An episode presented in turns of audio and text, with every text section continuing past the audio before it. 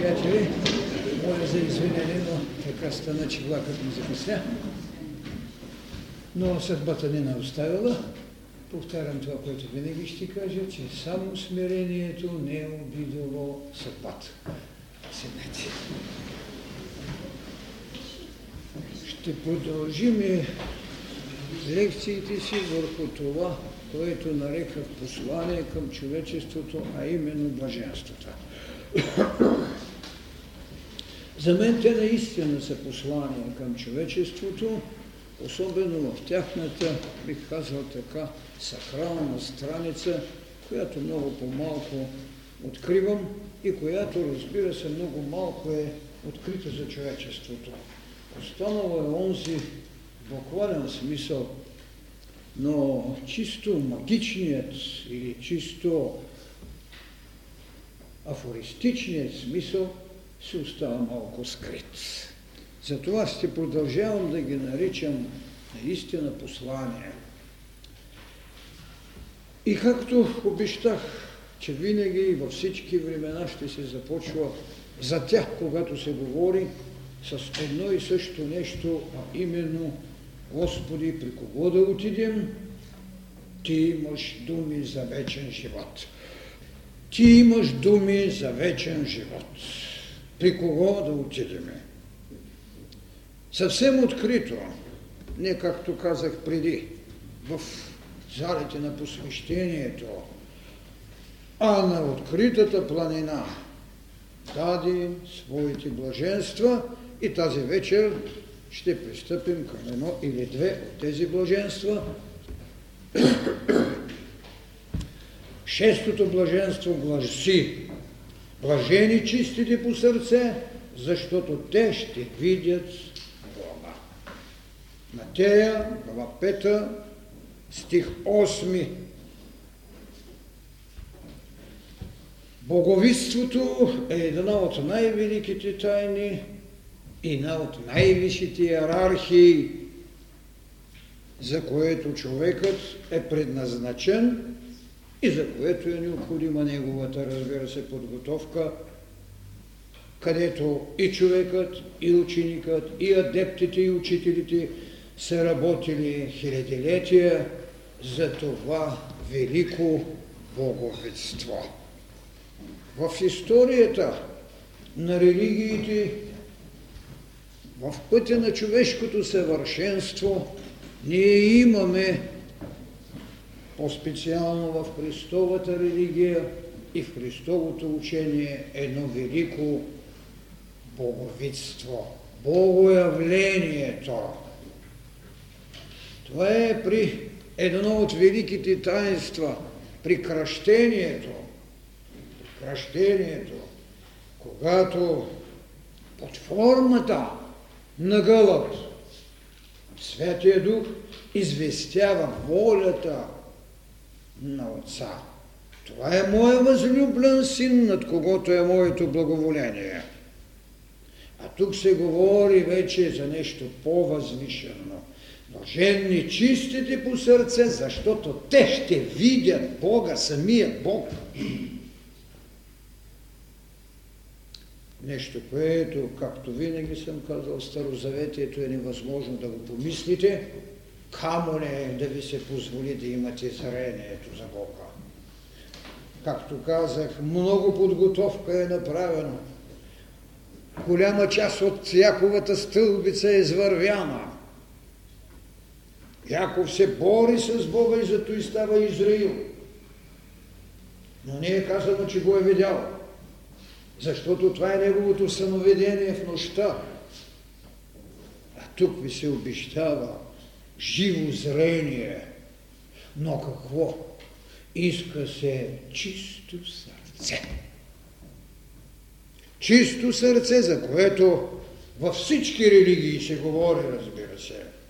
В Старозаветието пророк Давид или цар Давид или псалмописецът, както го наричаме още, той казва още в Псалом 50 чисто сърце в мене и Господи. Чисто сърце в мене съзидай и безспорно духът, който трябва да освети неговия дом. Чисто сърце, за чисто сърце се говори от всички светители. Например, един свети Антоний Велики, когато считаме за баща на монашеството в християнската религия, казва така, пазете сърцето. Пазете сърцето. А какво значи да се пази сърцето? В четвъртата коренна раса това е органът, това е свещеното наше мислене. Работете за сърцето, допълва свети Макари египетски. А самата наука на видеобожието нарича сърцето око, съзерцателното око. Така че самият Йоанн Лествички, той го пък нарича око на духа. Апостол Павел пък, когато говори за този дух, казва – Духът всичко може, даже и в глъбините Господни може да надъникне. Сърце чисто съзидай, Господи, в мене. И правия дух обнови вътре в мене. Ето виждате колко много неща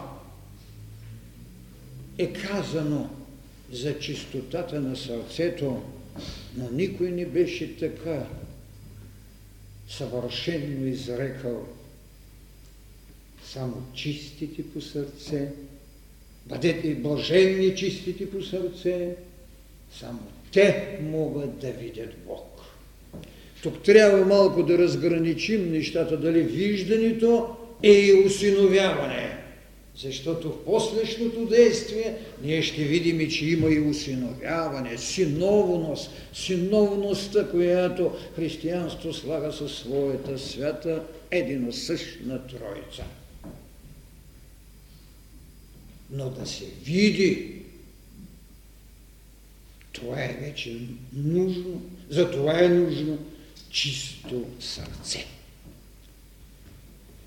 Ето защо блаженни чистите по сърце има в самата окултна наука едно сравнение, че това, че те носят мантията на Аполони Тиански. Що е Аполони Тиански, който е умрял 97 година след Исуса Христа?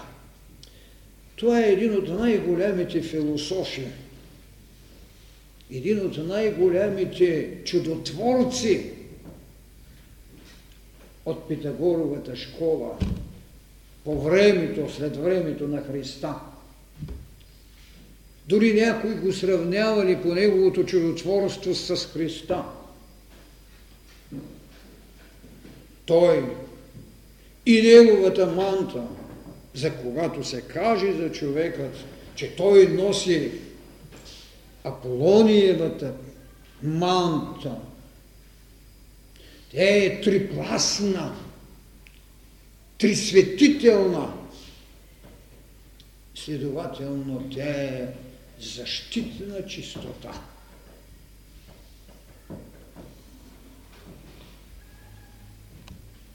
Самият Шри Кришна в Бхагават Гита, когато дава своите съвети, също говори за чистотата на сърцето и окото на прозрението. Истина ти казвам, не може твоето земно око да понесе блясъкът на това съзърцание. Ето, давам ти божествено око. Вижте колко много Иерархия се изисква, за да се позволи това прозрение или това съприсъствие с Бог. Чистите по сърце имат жилище в Господа, защото ще гледат за Него и Той казва на своите ученици, аз трябва да отида, за да ви приготвя жилище при моя Отец в Царството Небесно, където трябва да пребивават, както им е обещава, ще мина да ви взема, за да бъдете с мен, както аз съм с Отца, така и вие с мен в единство.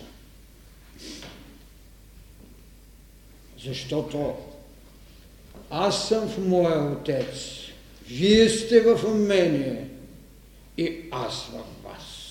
Това Йоанна го казва в глава 14. За да се даде този дар на чистотата на сърцето, ще трябва отделният човек да пази заповедите на Господа, ще трябва оная любов, която Той и като битие, и като учение, и като импулсия даде на човечеството, това какво беше да възлюбиш врагът си? Това беше, който ме люби, възлюбен ще бъде от мен и моя отец. И аз ще го възлюбя и ще му се явя сам. Вижте колко предпоставки, колко предверия и колко наистина отговорно е направен всеки храм. Преди да се влезе в света светих, трябва да се изходи придворното, трябва да се изходи вътрешния храм, ще трябва да се спрем на солея и чак тогава, ако имаме дързостта или това, което той казва, да се ева сам, да се разтворят дверите на светая светих, за да може да се влезе в служение и в живо виждане на Бога. Защото в края на краищата, пресвещението на даровите – това, което една велика Евхаристия върши в нейната приложност, но и в нейната мистичност, е едно виждане на Бога като тяло и кръв. Ето виждате колко много таинства е предвидено преди да се влезе в свещеното светая светех. Кои са чисти по сърце? всеки, който може да пие моята чаша, всеки, който може да носи оне велик товар, наречен Голготски кръст. Всеки, който може да откъса своето тяло, за да го направи хляб на любвеобилието на всеки, който го заобикаля. Ние не сме навикнали още да късаме своето тяло за обич, за жертва. Ето какво се изисква. Когато го дадете за човечеството и когато изходите този път и познаете една велика тайна, наречена Възкресение, тогава наистина може да се каже ще видим Бога. Бог е любов, да. Това го казва всеки апостол. Това го казва всеки ред от Неговото Слово. Но тази любов жива ли е? Тази любов свободна ли е? Чистотата на сърцето изисква непренуда.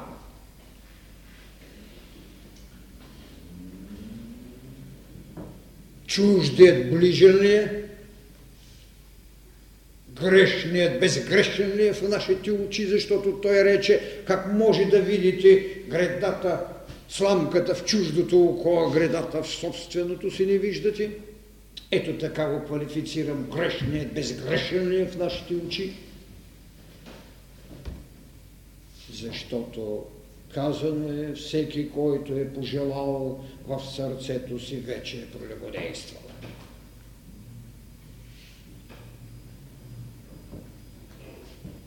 Ще го види ли всеки? Безсъмнено да. Кога? Вечният въпрос. Белите черния свинг, за които ще говоря, които чакат и които винаги ще поставят въпросите. Ще го видим и както се както го видя Авраам, когато му рече спри, ето жертвата. Вижте колко много примери ни са оставени, колко много пътища според иерархията на възможностите са ходени, за да може да се стигне до оная голяма завеса, която при Възкресението се разкъса, за да отвори света и светик за всеки, който присъства в собственото си вътрешно разпятие, за да може да каже, да, завесата се разкъса, света е светих е пред очите ми. Пътеки, пътища до жертвен живот. Блаженни чистите по сърце, защото те ще видят Бога.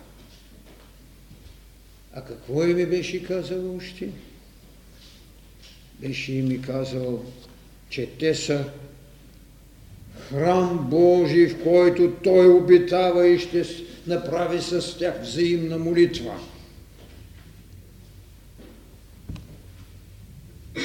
Значи, този храм е който трябва да бъде достатъчно чист, та светилникът четвъртия център, когато заеби своята вечна енергия, да освети цялия храм, в който безспорно обиталище ще бъде на Великият Учител и на Великият Отец. Казано е, че праведният също ще види Бога. Това поне псалмопевицът го казва.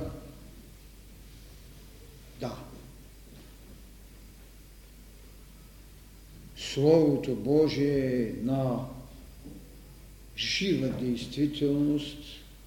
И ако ние така погледнем на това сказание на блаженството, ние не можем да хвърлим сянка на съмнение, че ще видим, че ще познаем, че в някакъв ден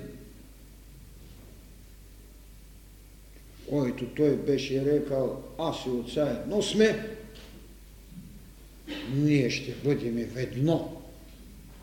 И тогава вижданието ще бъде вътрешно съзерцание или както е казано, око съзерцателно или око на виждащият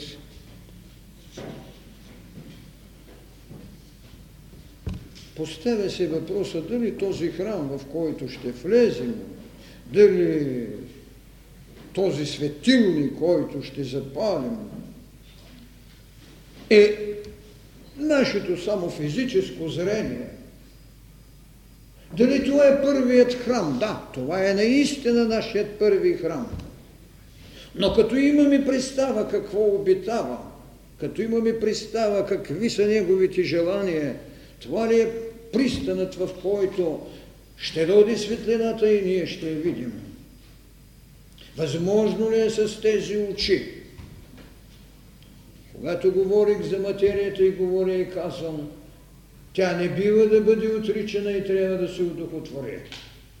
Пътя на удохотворяването постепенно ще ни отваря зрение. Но в този храм, който още имаме мисълта на своите бизнесмени, сега модерно казано, на своите ненаситни желания, явно е, че се касае за един престол на висшето духовно поле.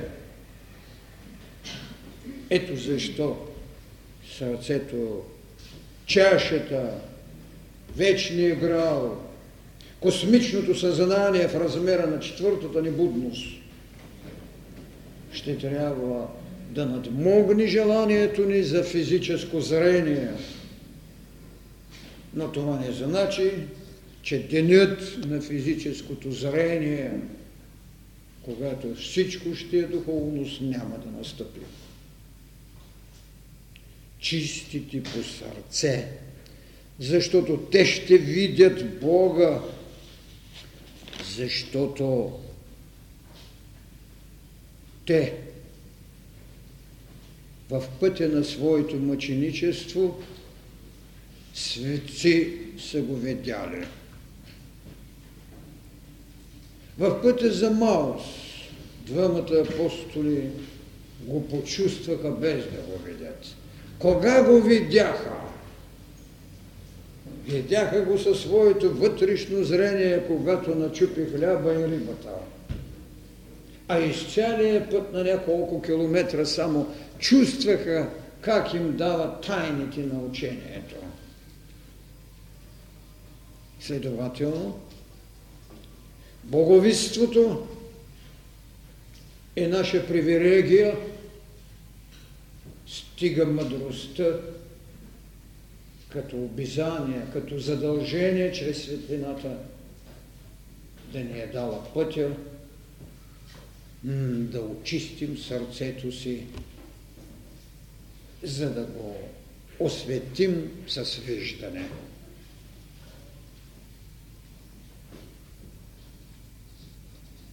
Този път за единия дълъг, за другия престръмен, за четвъртия е жертвен, за петия е добре дошъл, защото трябва да свършат велика работа. Този, който може да бъде смутен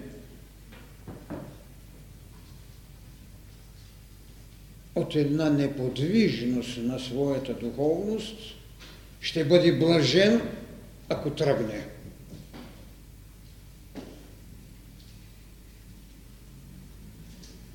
Не само е дързост да смените обиталището, но е подвиг да го напуснете.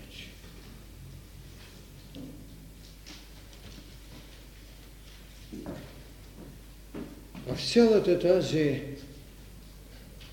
тайна, в цялата тази мистерия, блаженни, чистите по сърце, Има нещо, което винаги ще ни блазани, защото у нас будният ще иска да се намери в единство със своя баща. Както блудният, след като изходи светът, след като даде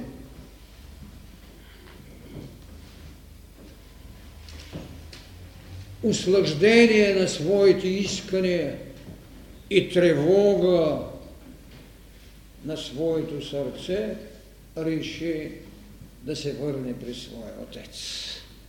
Тогава той намери благоволение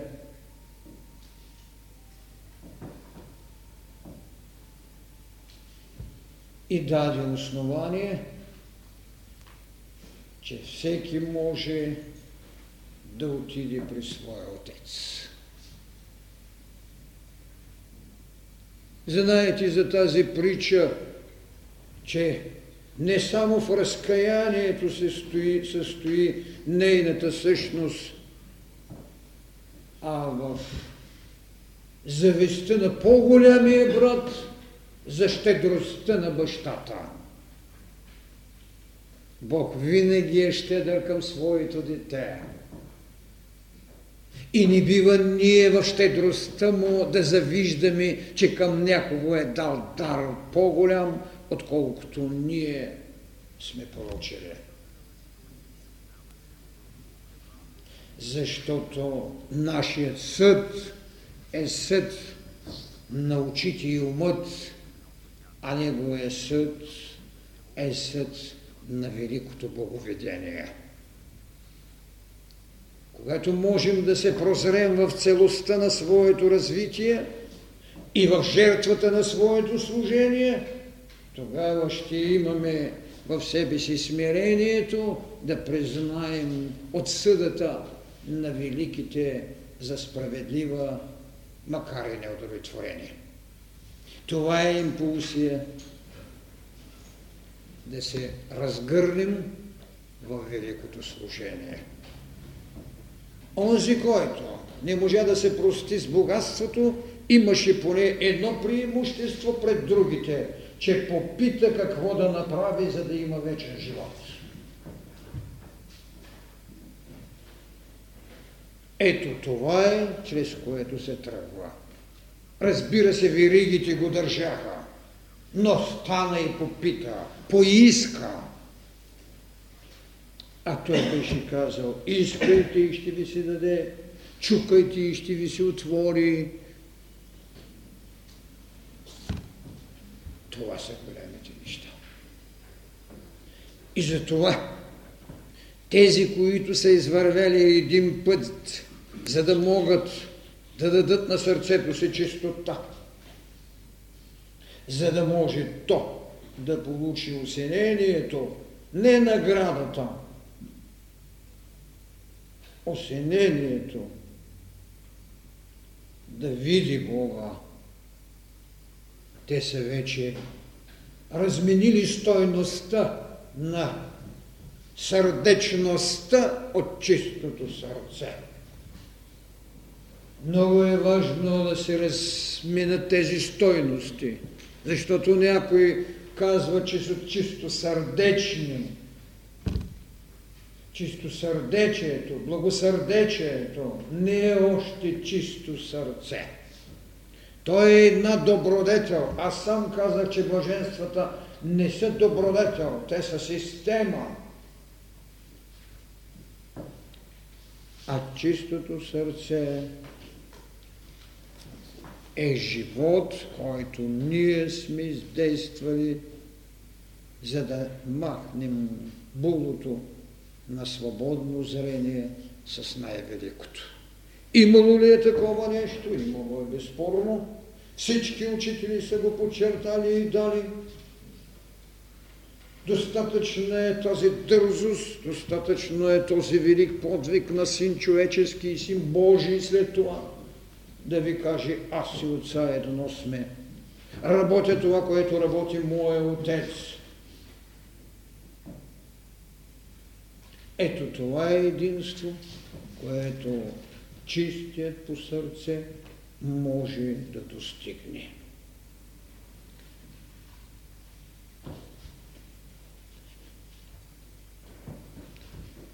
Те ще видят Бога. Можете да си представите колко мистериален е бил актът да се види Бог. И колко реален е, когато е изрекана тази, изречено това блаженство. Това го казва посветеният, това го казва Син човечески, това го казва Син Божий, който не ви казва иллюзии, Дава ви реални пътища за реални срещи. И това от мистериалността, а която трябва да извършим своето светителство за чистотата, е една велика реалност. Духът Божий да живее у нас, защото Той е и нашият баща или Творец.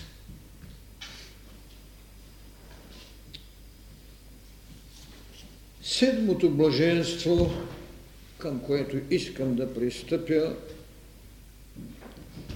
и което има много по-ширна просторност, безспорно, че трябва да сме изходили пътят. Има една градация в блаженствата и тя наистина е много особена и много строга. Може човек да не забележи, но мисля, че когато се разглеждат, усетно се улага това нещо. Седмото блаженство гласи Блажени миротворците, защото те ще се нарекат синове Божии. Виждате градацията и последователността, обзорността.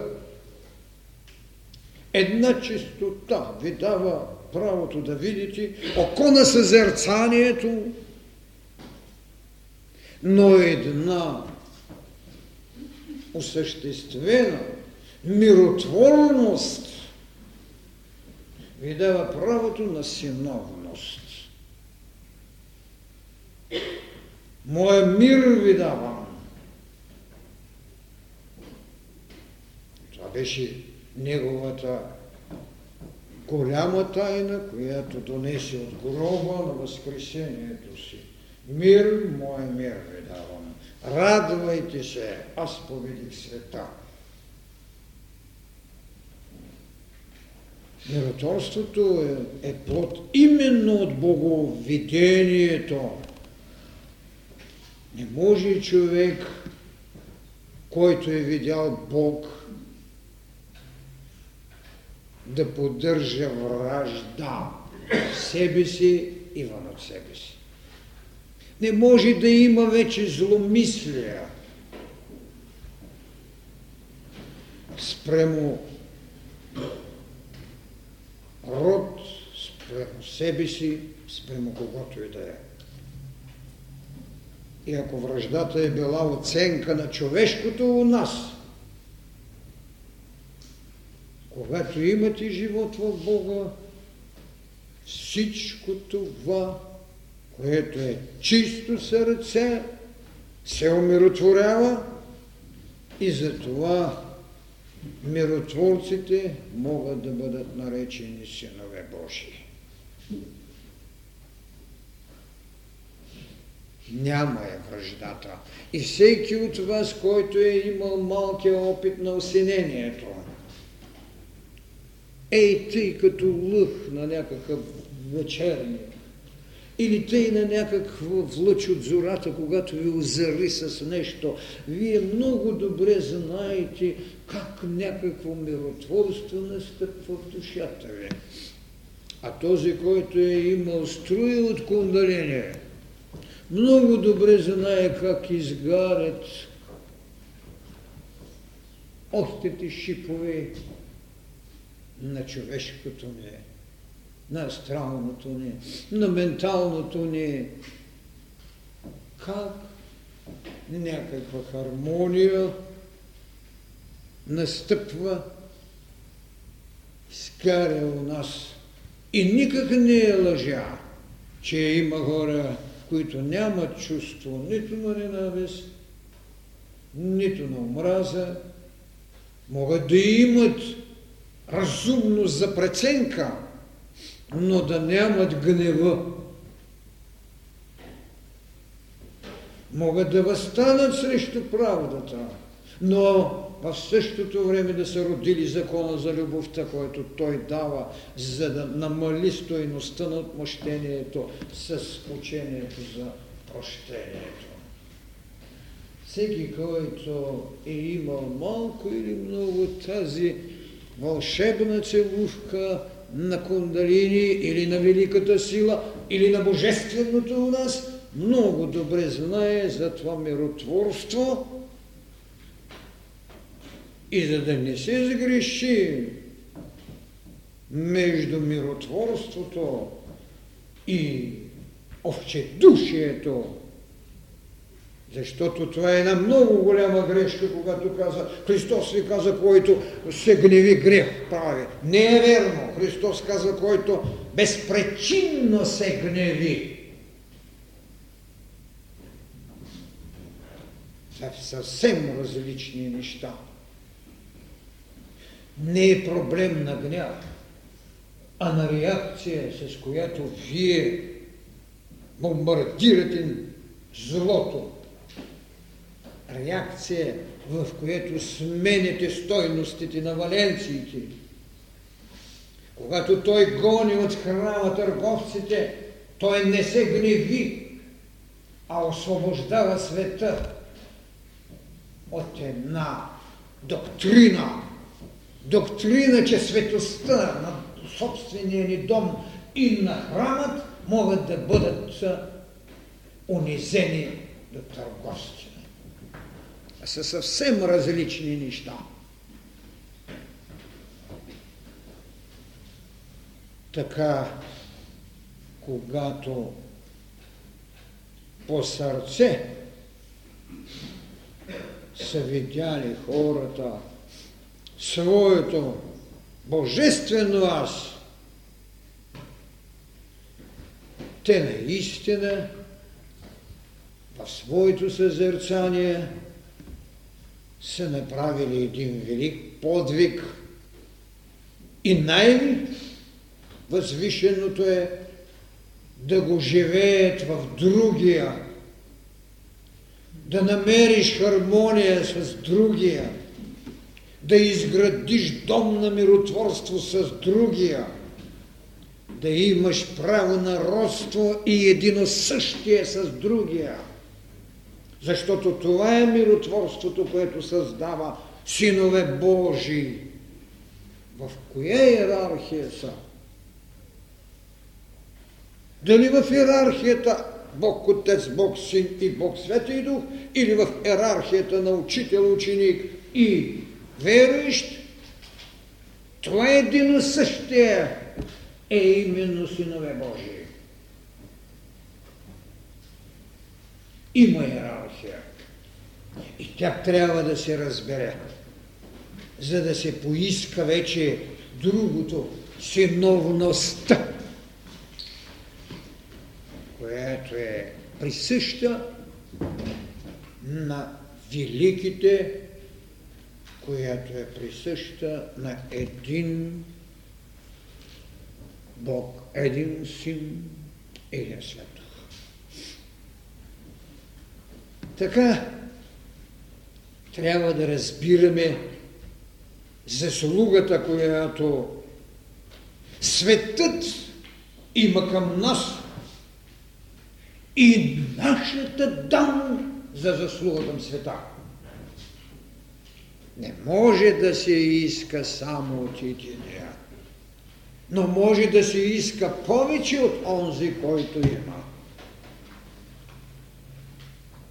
За да може тази заслуга да направи от бедните духом, както е казано, пътници за Царството Небесно. Ипсен има една драма, която е много интересна и се казва, когато ние мъртвите се пробудим,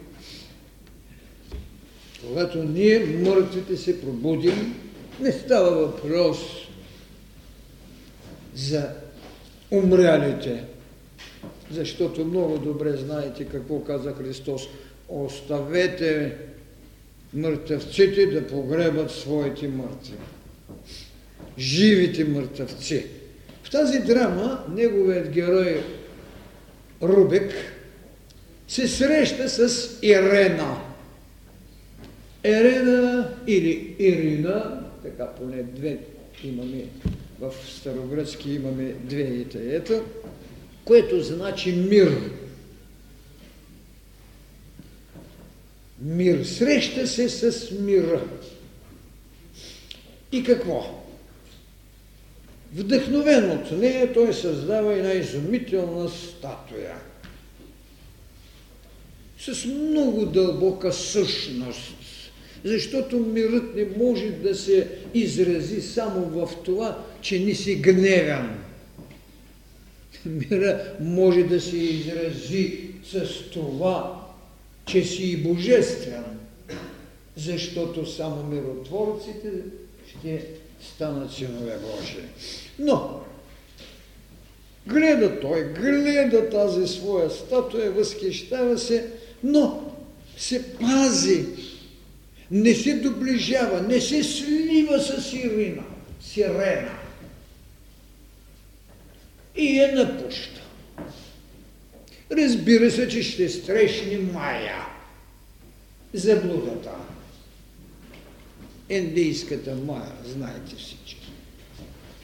И безспорно иллюзията, измамата, игривата Майя му става съпруга.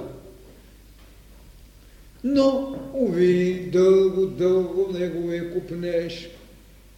Разделя се от своята Майя някъде в заника на живота си и търси и среща отново Ирена. Тогава влиза в същината на нейната божественост. Слива се с нея в едно. Тогава усеща висшите светове. Личният му свят става невъзможен. И заскитват, както се казва, по върховете по снеговете, по ветровете. И в това единство умират в снежните преспи при една напевност пакс вобискум, вобискум, пакс, пакс вобискум, мир вам. Когато двете души се сливат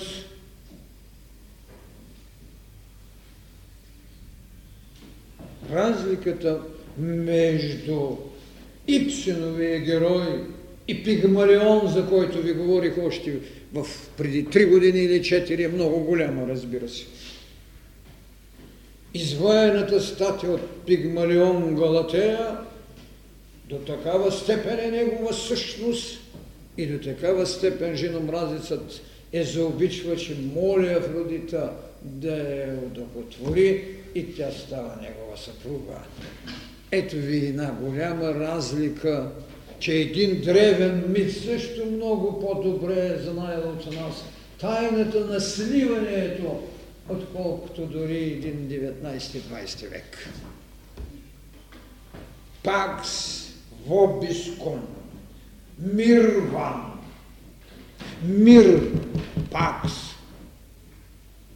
Ей този мир, ей това неудовлетворено сърце в единство, в края на краищата, този върховен свят, който вижда. И така е казано, търсете мир и святост без които не ще може да видите Господа.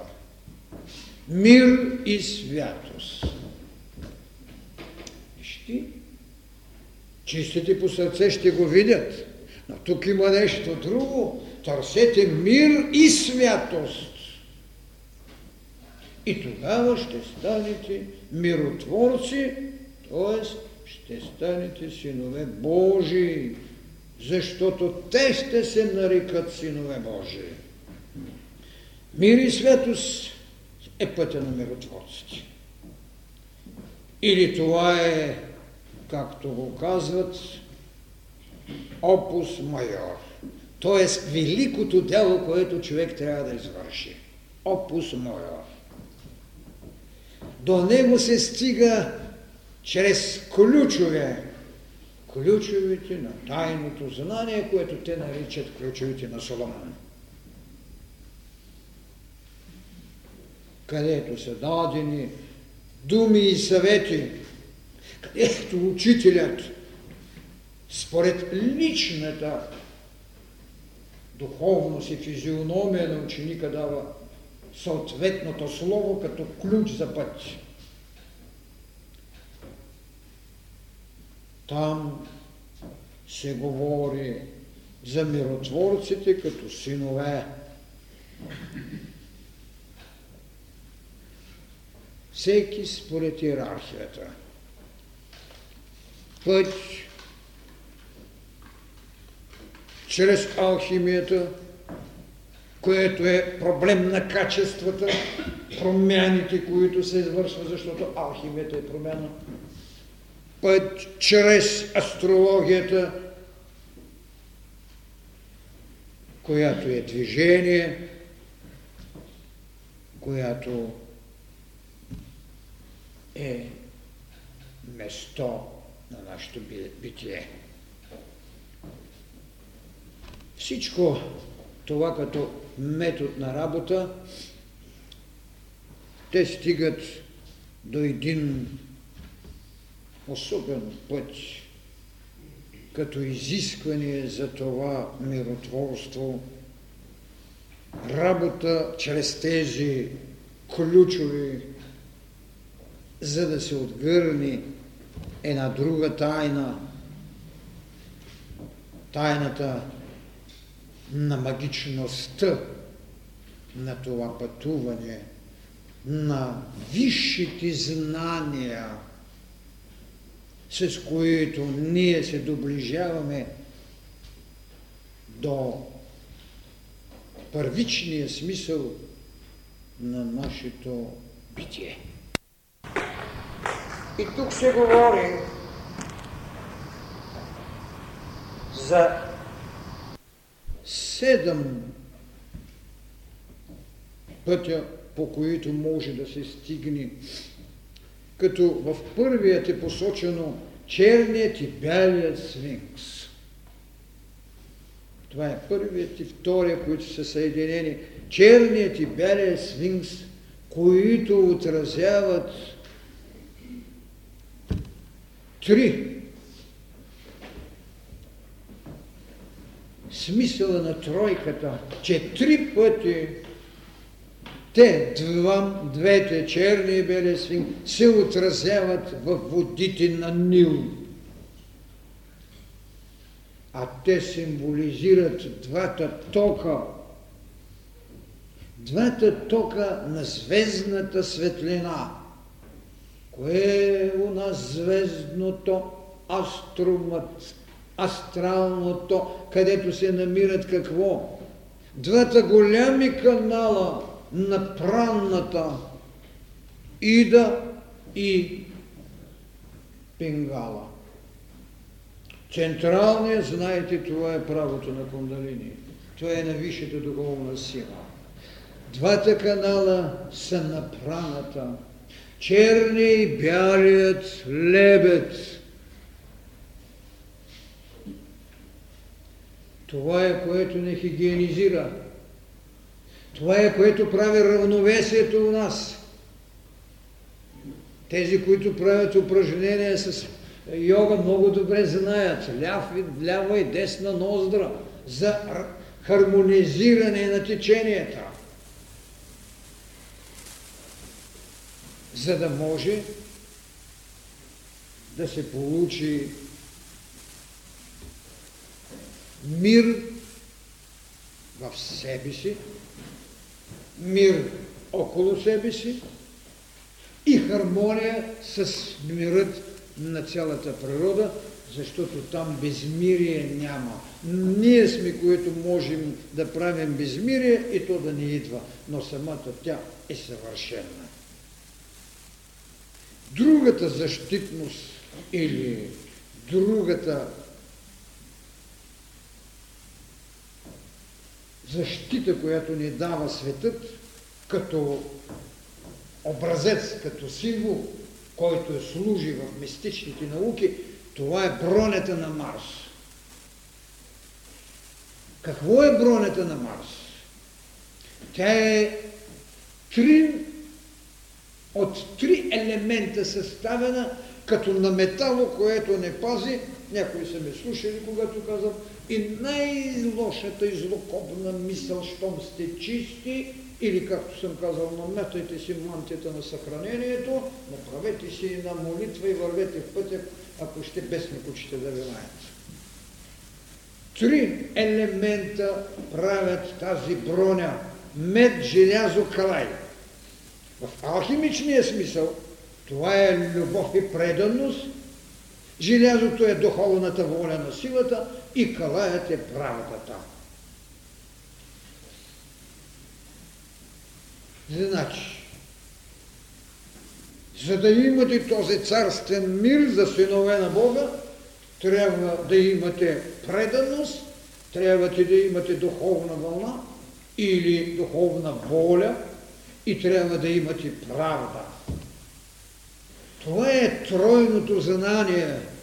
Това е, което ви създава вътрешната неуязвимост. Това е вътрешния ви мир за Божествения синове.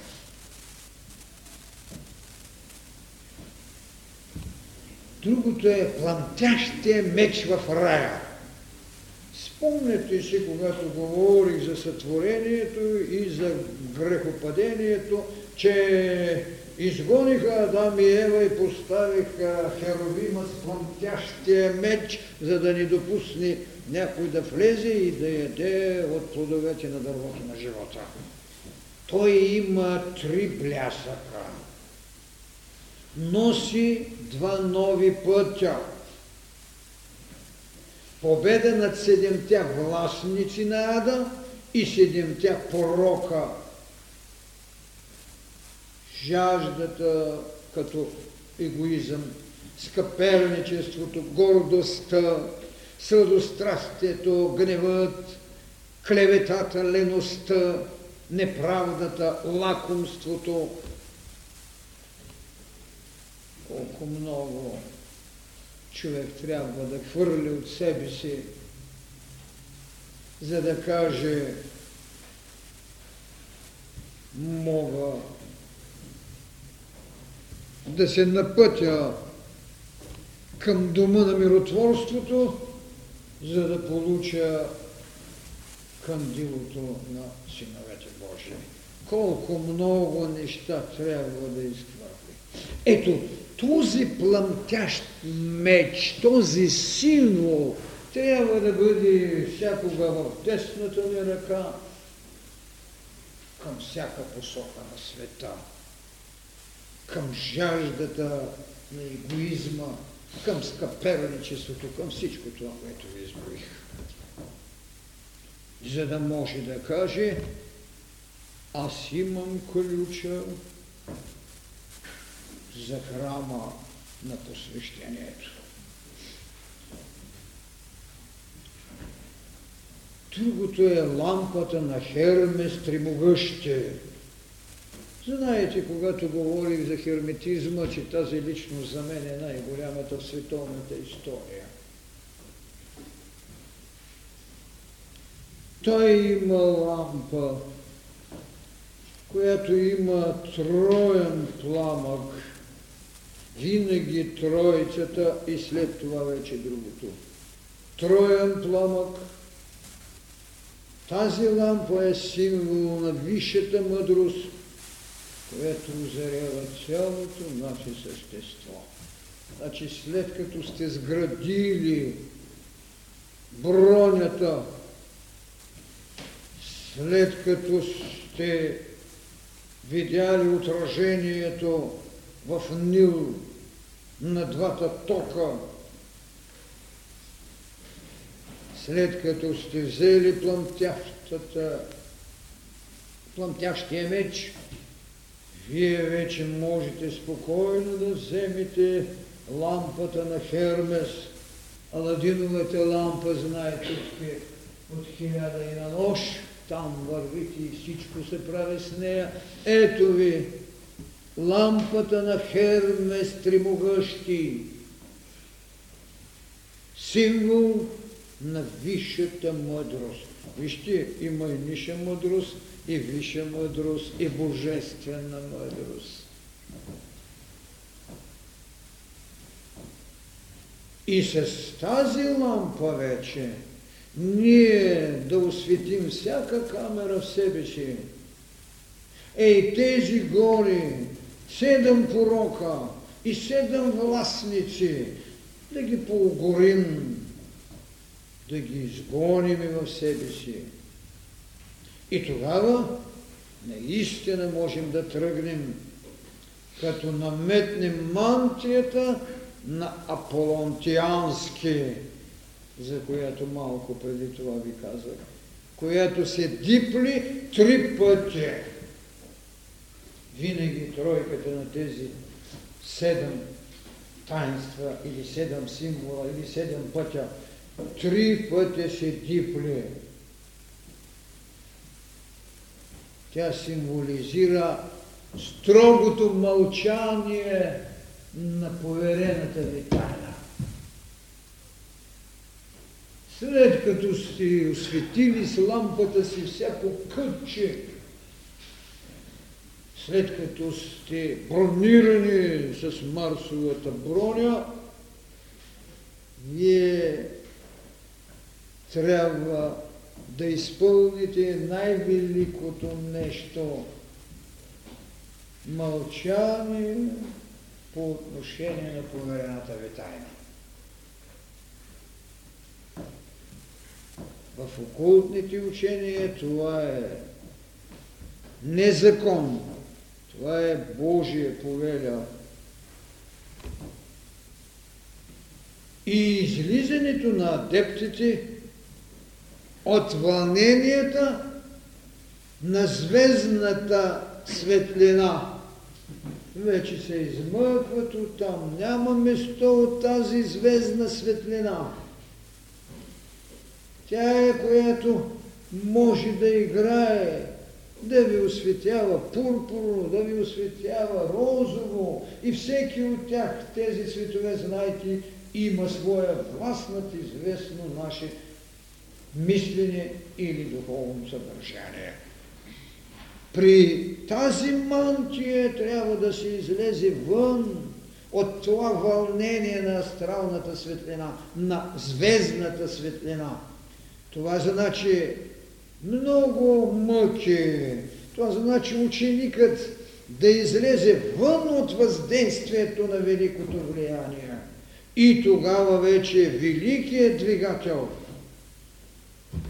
да възправи това, което е най-съществено. Дъщерята срещу бащата. Коя е дъщерята? Кондалини. Кой е бащата? Фохат. Виждате ли колко тайни са знаели, да се стане син Божий? Блаженни миротворците! Ама вижте колко неща трябва да се изходят, за да намерите този мир, да напуснете радостите на звездната светлина, да напуснете огледалния си образ в водите на Нил, да сте в хармония с Ида и Пингар. Кондалини, дъщерята, която трябва да се възправи срещу своя баща, Фохат, вечната. Ей, това е вече да завоювате, да водите борба с него. И така пробуденият човек, т.е. пробудената огненна сила, змия огънят по своя вечен канал, дава това, когато излезе, когато ви осени, да сте син Божий. Така че тези предсказатели, които сега си боят най-различни неща, са много далече от това. Просто плиска ги водата на всекидневната съблаза и е те тук седем порока и ми стоят дълбоко в душата. Кой се е скарал? Кой е извел своята дъщеря? Кой дори своята мисъл е извел, за да я скара със своя дух, със своята душа? Правят ефтини кръщения в мръсни води. И последното, което трябва да притежава, Синът, синовете Божии, това е жезълът на патриарсите или хедалгическият знак. Жезълът на патриарсите, който се състои от три части. Тричленене, кадоцея. Спомнете си, когато говорим за Хермес, кадоцея. Жезълът, двете му змии, вертикална, ама някой трябва да я сложи тази змия на кръста на разпятието. И така три колена или тройния символ, който в цялата дейност имаме, разкрива чрез него, той беше и власт, и сила, и всичко. Разкрива четири окултни тайни, които са от най-висш характер и не се съобщават на човека. Пазят се като някаква тайна в Малтийския орден. Но, разбира се, че се знаят. Щом един ги знае, безспорно, че още някой ще ги знае. Но не се казва, така е прието поне. И това всичко, което казахме, тези седем пътя представляват и седем висши добродетели, които трябва да притежава развиващия си. Вяра в учителя и дялото. Обед, че ще се следва пътя на самоотричането, защото тук виждате колко неща трябва човек да, да се откаже. Отказването не е още, може би, самоотричане. Защото принудата е да се откажете, не значи самоотричане. Самоотричане е клетва за самоотричане. Безкористна любов. Толкова страшно нещо е тя. Някога още в Белине бях родил. Може да ме обичате без да ми желаете, може да ме любите без да ме обсягвате. Ето вижте какво. Безкорисна любов. Обсебването е жесток закон. То е все едно, че сте сложили на мечката синжира, за да разигравате. Безкорисна любов. Четвърто. Висшата сила на духа вярвате в нея, да й дадете право на живот и път. Пето, това е благоразумието. Всеки говори за рационалност, за разумност. Малцина говорят за благоразумие, защото един разум употребен като метода за съвършенното убийство, кражба или нещо друго, не е благоразумие благоразум, шесто правда и седмо умереност във всичко. Старата римска поговорка Rest in rebus. Всичко това може да се постигне с хубавата мисъл или фраза философската сол – от философска сол се разбира мъдростта. Мъдростта. Това е философската сол. И когато Христос казва, вие сте султа на земята, много добре го е казал. Вие сте мъдростта, вие сте светилото, вие сте показания път вие. Ако вие обосолеете, ако вие обезмъдреете, обезумеете, тогава какво ще бъде в светът? Така че трябва да се има предвид това велико таинство. Всички тези блаженства, цялата тази проповед на планината